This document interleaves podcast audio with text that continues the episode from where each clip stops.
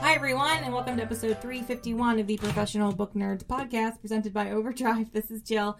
We're doing things, oops, um, a little bit, a little bit differently today.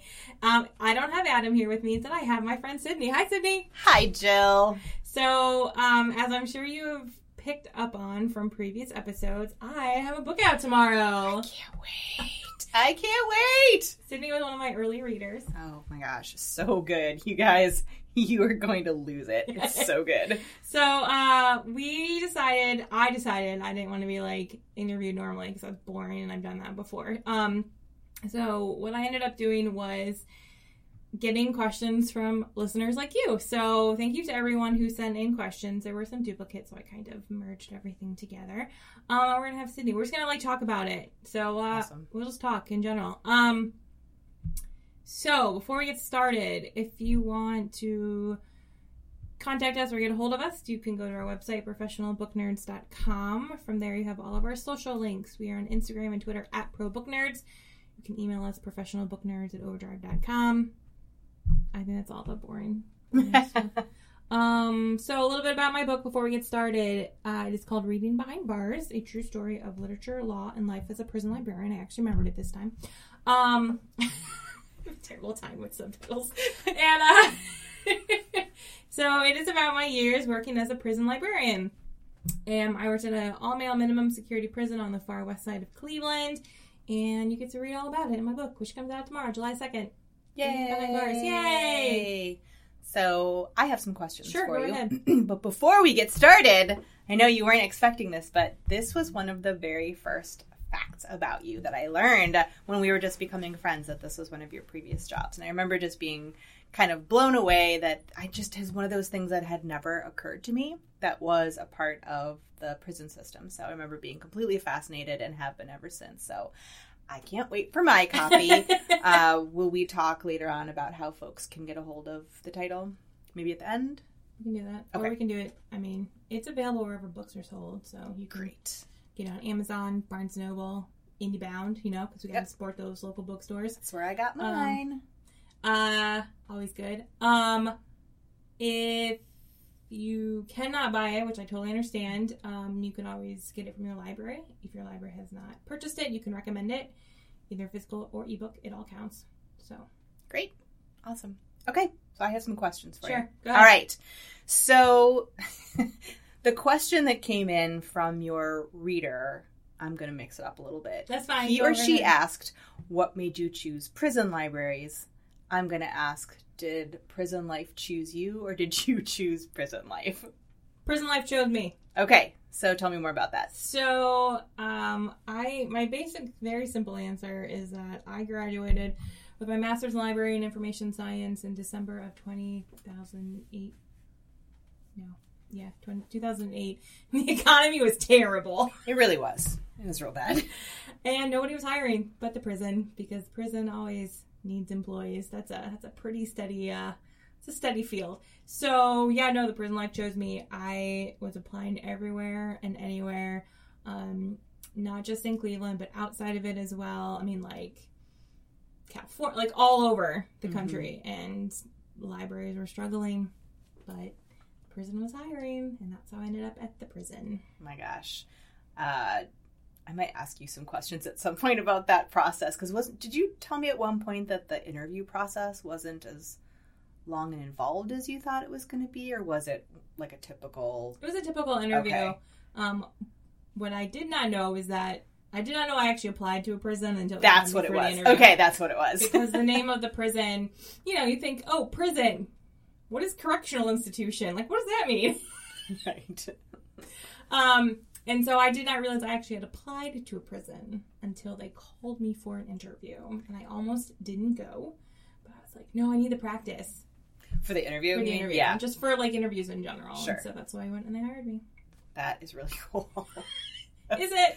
Well, like, it's it is. that actually leads into the next question, which I think will probably take us a little time to unpack, which was another listener or reader wrote in, "Was it a depressing place to work? I'm imagining little sunlight and a dark place." So, So- yeah. she's right about the little sunlight. There was it was it was a not very big room. I don't I can't even describe it very well, but um, it was not very large. Um, it went back. It was it was narrow. It was like long and narrow, but it probably went back. I'm not even gonna guess because I'm terrible with measurements. Me too. I'm not even gonna try. But there was one window by my desk, so I got to at least sit by the window. Um, there was one window by my desk, but that was it. And yes, I had very terrible overhead fluorescent lighting. It was not depressing though. Okay. Um, the library I quickly discovered was one of the most popular places at the prison for several reasons. One, there were no guards there. It was just Ah. me. And it was, I think, the only place on in the facility uh, that did not have a, a guard in the in the same room. I mean, like up in admin, there weren't really guards, but I mean within the the Mhm. places where the, the inmates went. Um, so there was no guard there. There was a guard next door, and I had a panic button and a phone. Um, but I think that was part of it is that they could come and there were no guards there. They could get newspapers from their local communities. We got newspapers from okay. all over the state of Ohio, plus some national newspapers, um, like USA Today. And so I could just come and hang out and just read. It, it was not depressing at all. Um, and it was busy all day. Well, the afternoon shift after the newspapers came in was by far the busiest. The Mhm. mornings were kind of quiet and the evenings were kind of quiet, depending on what else was going on, um, or people were sleeping in or whatever. But it wasn't depressing. I mean, there were a lot of good things that came out of it. Like people would read, uh, you know, read stuff from their hometown. They would find books to read. Um, they would.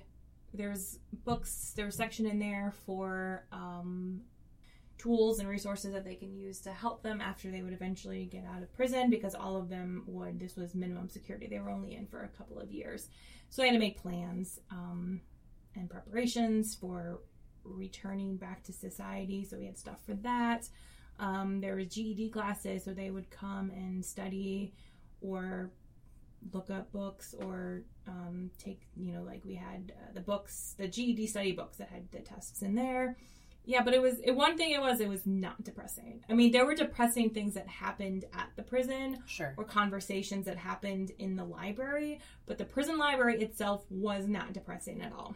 It sounds really normalizing. It It feels like, you know, there's the one place where you get to kind of have a slice of life outside of the facility, which Right. is really interesting. And that is like the one thing I want people to take away from this is that at least at the prison I worked at, and I imagine that most of them, um, the the reading habits and the men I worked with were really not that much different from everybody else. I and I worked in in and with libraries for like twenty years. Mm-hmm. at this point it's really not that different Yeah. there may be there are more rules of course and there are rules that are stricter that would not fly outside um, in a public library regarding you know privacy and all that stuff but in general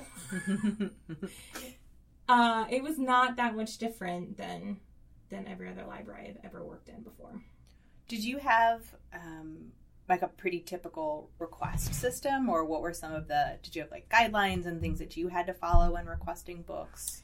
Right.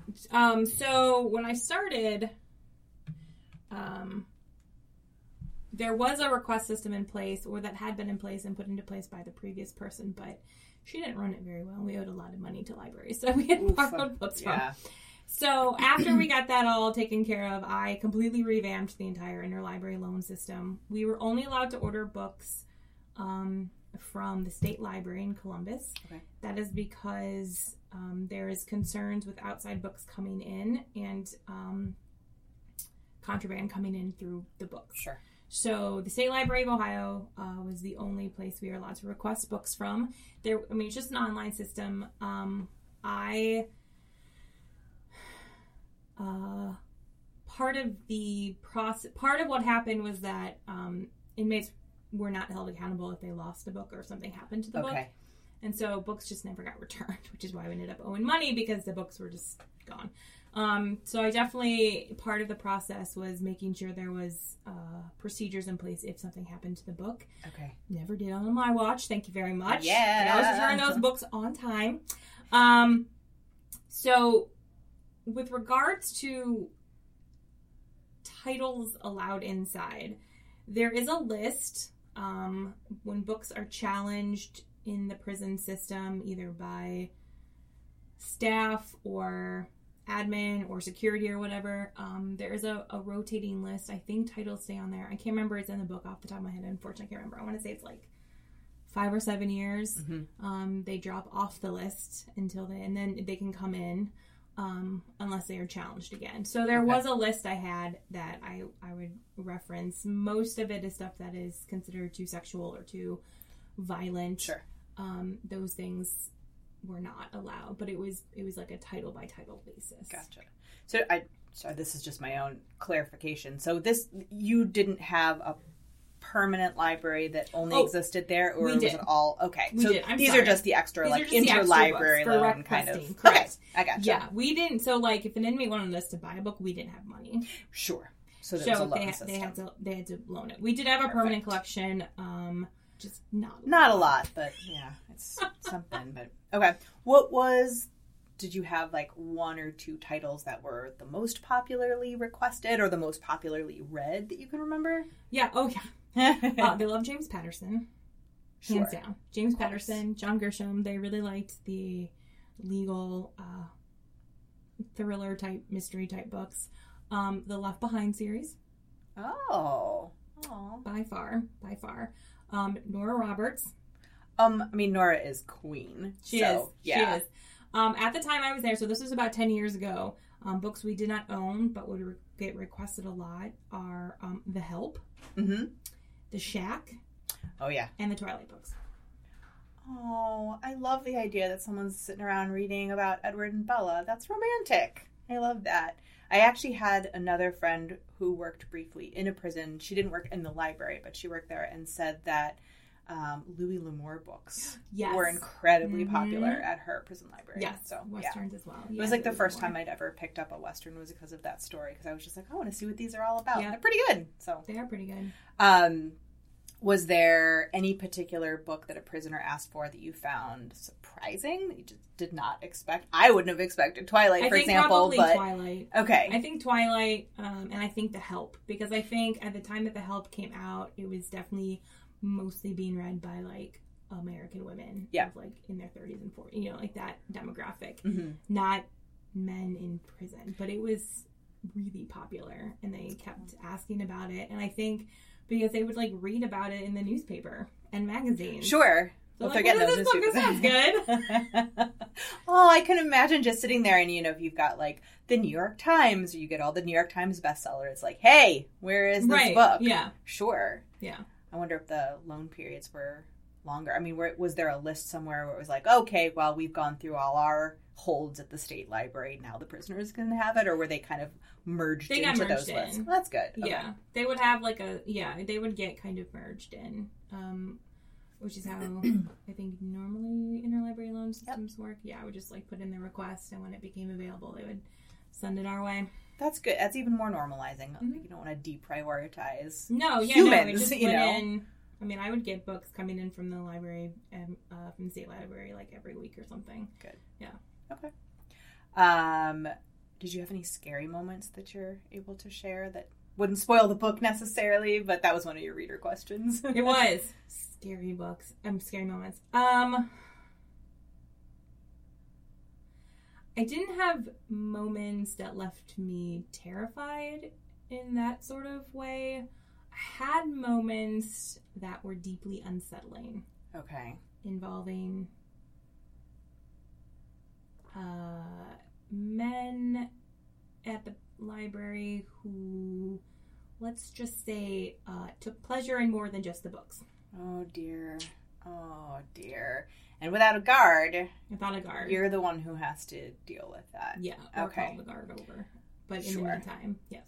That I, I can imagine you. I mean, good thing you're a writer because I can imagine you trying to come up with some special language on the phone to tell the guard what's happening. So, I- yeah. officer, so and so. Yeah. Here's the issue. So that happened more than once. oh boy, that's upsetting. Yeah. That's upsetting. Okay, yeah, I would. I'm gonna count that as a scary Yeah. moment. Check. it wasn't like check I mark. wasn't I didn't fear for my safety kind Yeah. of scary, but it was deeply, deeply unsettling. And there was definitely moments when I knew my dad was reading my an advance copy. I was like, Oh, oh God. god, dad's gonna read all Oh, about no. that. Okay. oh my god. Oh yeah. What did your parents think at the time?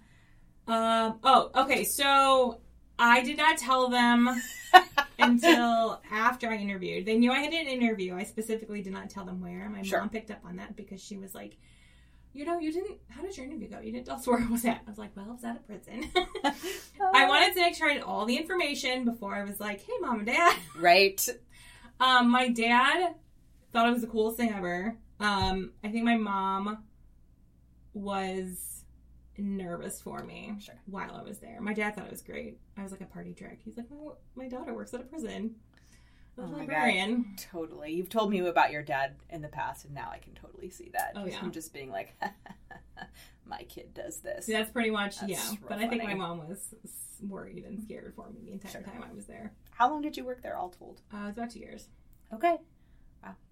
Um, so another reader question that I think is a nice segue from that are is, do you have any thoughts on the prison system ever having after having worked there? Oh, I have a lot. I'm sure. It's actually less about the prison system and more about our criminal justice system, Uh-huh. um, which we can talk about this for a while, and I will give you a little bit of background. As like, I know you chose me because of timing and because you know I'm also interested in podcast hosting and other things. We're good friends. Uh, but what you may or may not know is that my husband was a public defender for that, many yes. years, and his father worked in the prison system. So I have thoughts as well. So I think it's important to point out that because I worked, I, I said I worked in a minimum security. I specifically worked in a prison that was known for its substance abuse programs. Oh, great. So um, judges would send men there who were convicted of drunk driving and drug charges. And there were other crimes in there as well. There was some domestic abuse, some um, like identity theft, if it got high enough of a scale. Sure. Um, but the majority of the inmates that were in there were in on drunk driving and drug charges. There were uh, Alcoholics Anonymous and Narcotics Anonymous classes Mhm. all day for them. Some of them they had to attend. So I have a lot of thoughts about specifically the war on drugs in the United States. Yeah. It is. Sure. I'm going to warn y'all right now, I'm about to swear. It is fucked up. Yeah. It is fucked up. Our our system with regards to drugs, um, and specifically who is uh, punished for Mhm. drug use, um, And who is not? and who is not. Yes, and it it is like you know you hear people talk about this about how mm, black individuals, specifically black men, are more likely to be convicted um, than white criminals or white users. That is true. Um, they're also more likely to get harsher sentences for it than white offenders. Also true. What is also really interesting, um, which I have been uh, also reading up on and have seen statistics on, is that drug possession is criminalized more often than drug trafficking. Really? Like owning, like ha- possessing drugs, for some reason seems to get. I I know I don't really. That's crazy. I mean, is it?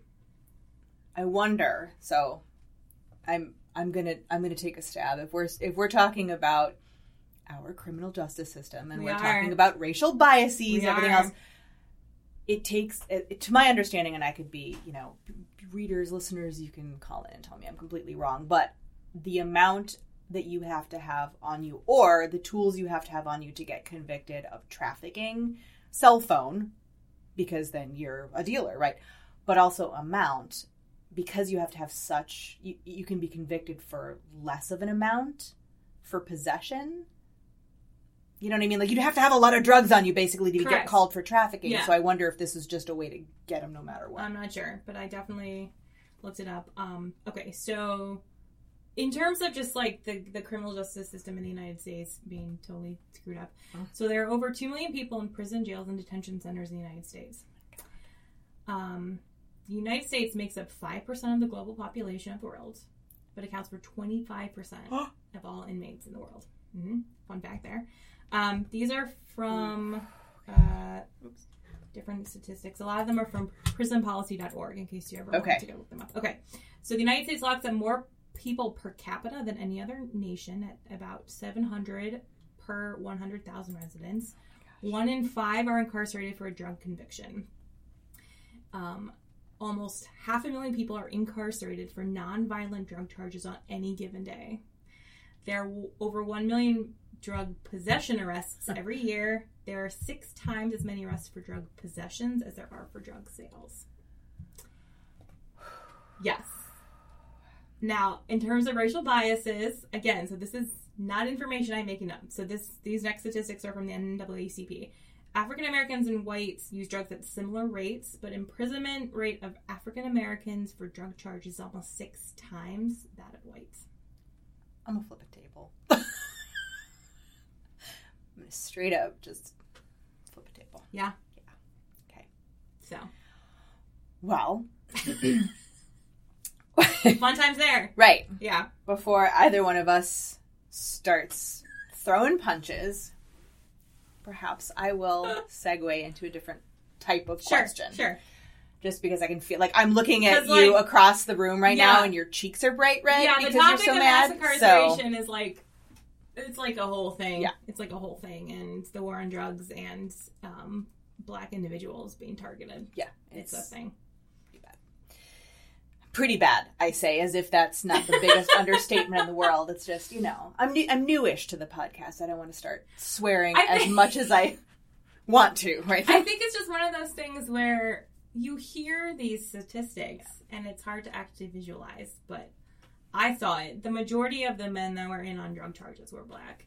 And that's not because blacks use more drugs Right. than whites. The Right. statistics show that they're the same. It's just that black and African Americans get punished at far higher rates than they do than their white counterparts do. we gotta fix this system, We man. do. This, this country. We is- do. Whew. Okay. Here's a different question as we're both sitting here like fanning ourselves in a small room. Oh, um, this came from obviously a super intelligent and probably just like beautiful and talented individual, which was asking you, is, you know, now that you have written your second full book, hmm in addition to all of the articles and and things that you're asked to write or that you contribute um, did you have a better idea this time around about how to plan your deadline and if you did did you rely on daily word count goals or how did you go about tackling this since i, I believe you mentioned that with memoir you pitch an idea Mhm. versus hey i have a manuscript i want you to read Correct. Okay. First, I will confirm thank you the person who asked this question is a truly amazing human being. wonderful wonderful Um, okay, yes. So, a little bit of background for nonfiction book writing. You do not have to write a full manuscript before you pitch it. You pitch an idea. You do not pitch a book, uh, like a, um, a full length book. So I um, I pitched an idea. Um, I pitched it to the same editor I worked with on running with a police escort. So my um, uh, book proposal did not have to be quite as extensive as the first one. They already knew I needed. They already knew I could write a book, Mhm. so I didn't need to include the sample chapter. But everything else is the same um, in terms of outline, um, chapter breakdown, um, all sorts of things. mm-hmm. I should. I should just do like an entire podcast on like Invite me to that one. I, I want. I want to do that one with you. okay, so yeah, so in my contract, I had a word count I needed Okay. to meet, um, which was 80, 70 to eighty thousand words. I ended up going over it. Sure. like the nineties, somewhere in there. I think is my actual word count. I can't remember. Uh, I think it was like yeah, over ninety thousand words.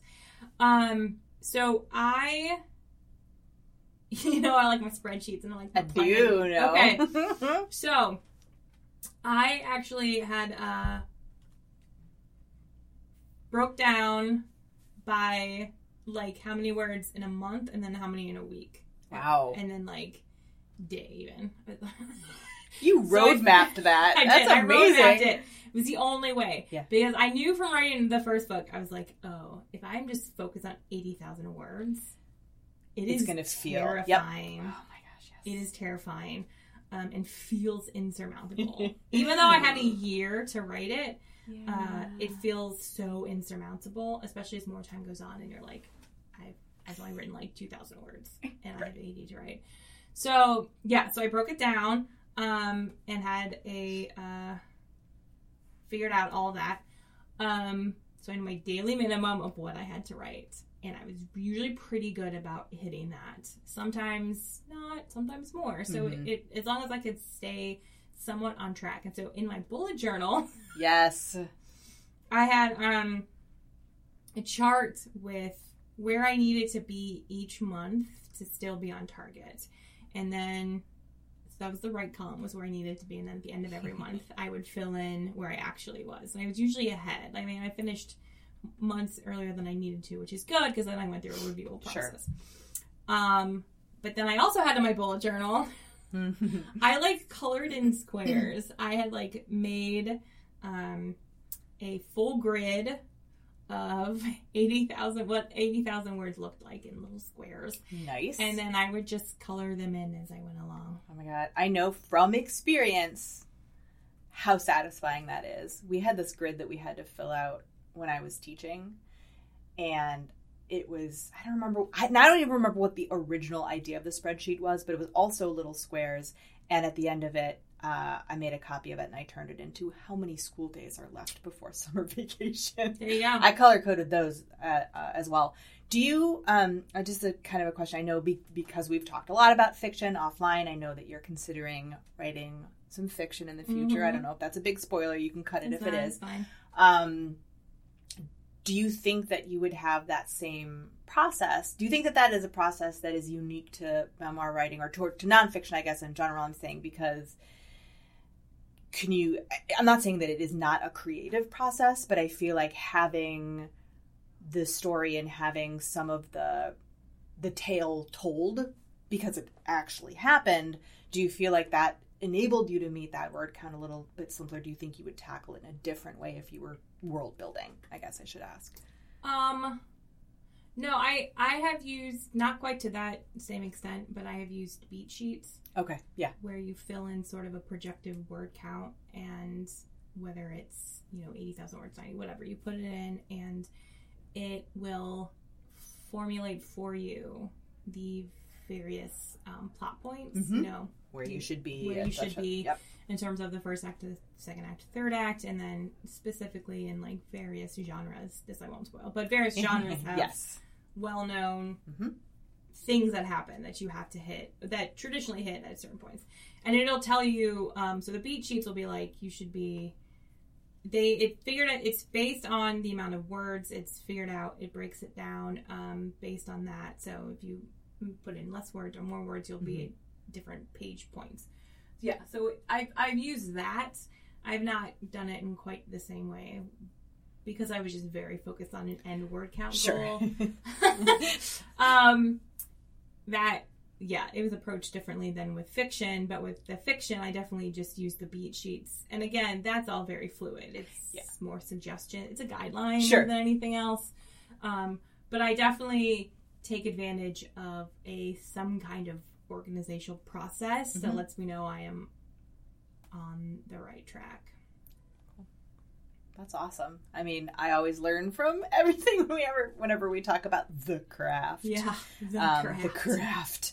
But that's exciting. I mean, those were the user questions we Mhm. got, and some of my own, obviously, threaded in. Is there anything that you'd like to leave listeners with as far as um, things to consider, things you'd love for them to be thinking about while reading your book, whether it's about publishing, whether it's about the prison system, etc.? No, I think we touched on the two major things, which is one that the men I worked with and their reading habits are not that much different from what we have outside, and then that our criminal justice system is broken Yes. and needs some fixing. Um, and so, you know, when you hear about people who have been incarcerated and maybe are struggling afterwards, Mhm. um, you know, that's really a hard stigma to shake off. Sure. But just sort of consider there might be other things at play in there that landed them in in prison. Yeah. Um, yeah, those are my two. You know, again, if your library doesn't have it, you should suggest it. Yes. You should do it as a book club. It would make a good book club. Oh, wait, did you have to come up with reader questions? Do I remember you saying something about that? I did. My um, publisher, I have no idea what where they are. Okay. Um, but yes, um, I I know publishers will sometimes put together book club questions that book clubs can utilize. So, um, somewhere out there, There are book club there questions. are book club questions. Awesome. Yeah, That would be but great. that's it. All right. Well, awesome. I can't wait to read it. I uh, obviously am going to bring it into work and have you sign it Naturally, as as we do, and uh, I look forward to everything that comes after. I look forward to talking to you about it as it comes out. So hopefully we can do a follow up some point and just be like, so "This is what I thought. yeah, Definitely everything's still broken, but this is great." sure. And uh, looking forward to the next adventure. Yeah, thanks. Yeah, of course. All right, bye, everybody. Bye. Readers can sample and borrow the titles mentioned in today's episode from Overdrive.com, and our library friends can purchase these titles in Marketplace. Professional Book Nerds is proud to be an Evergreen Podcast signature program. To learn about other Evergreen podcasts, visit evergreenpodcasts.com. Our podcast is produced, recorded, and edited by Adam Sockel and Jill Grunenwald, and presented by Rakuten Overdrive. For more information, visit professionalbooknerds.com. Lucky Land Casino asking people what's the weirdest place you've gotten lucky? Lucky? In line at the deli, I guess? Aha, in my dentist's office. More than once, actually. Do I have to say? Yes, you do. In the car before my kids' PTA meeting. Really? Yes. Excuse me, what's the weirdest place you've gotten lucky? I never win and tell. Well, there you have it. You can get lucky anywhere playing at LuckyLandSlots.com. Play for free right now. Are you feeling lucky? No purchase necessary. Void where prohibited by law. 18 plus. Terms and conditions apply. See website for details.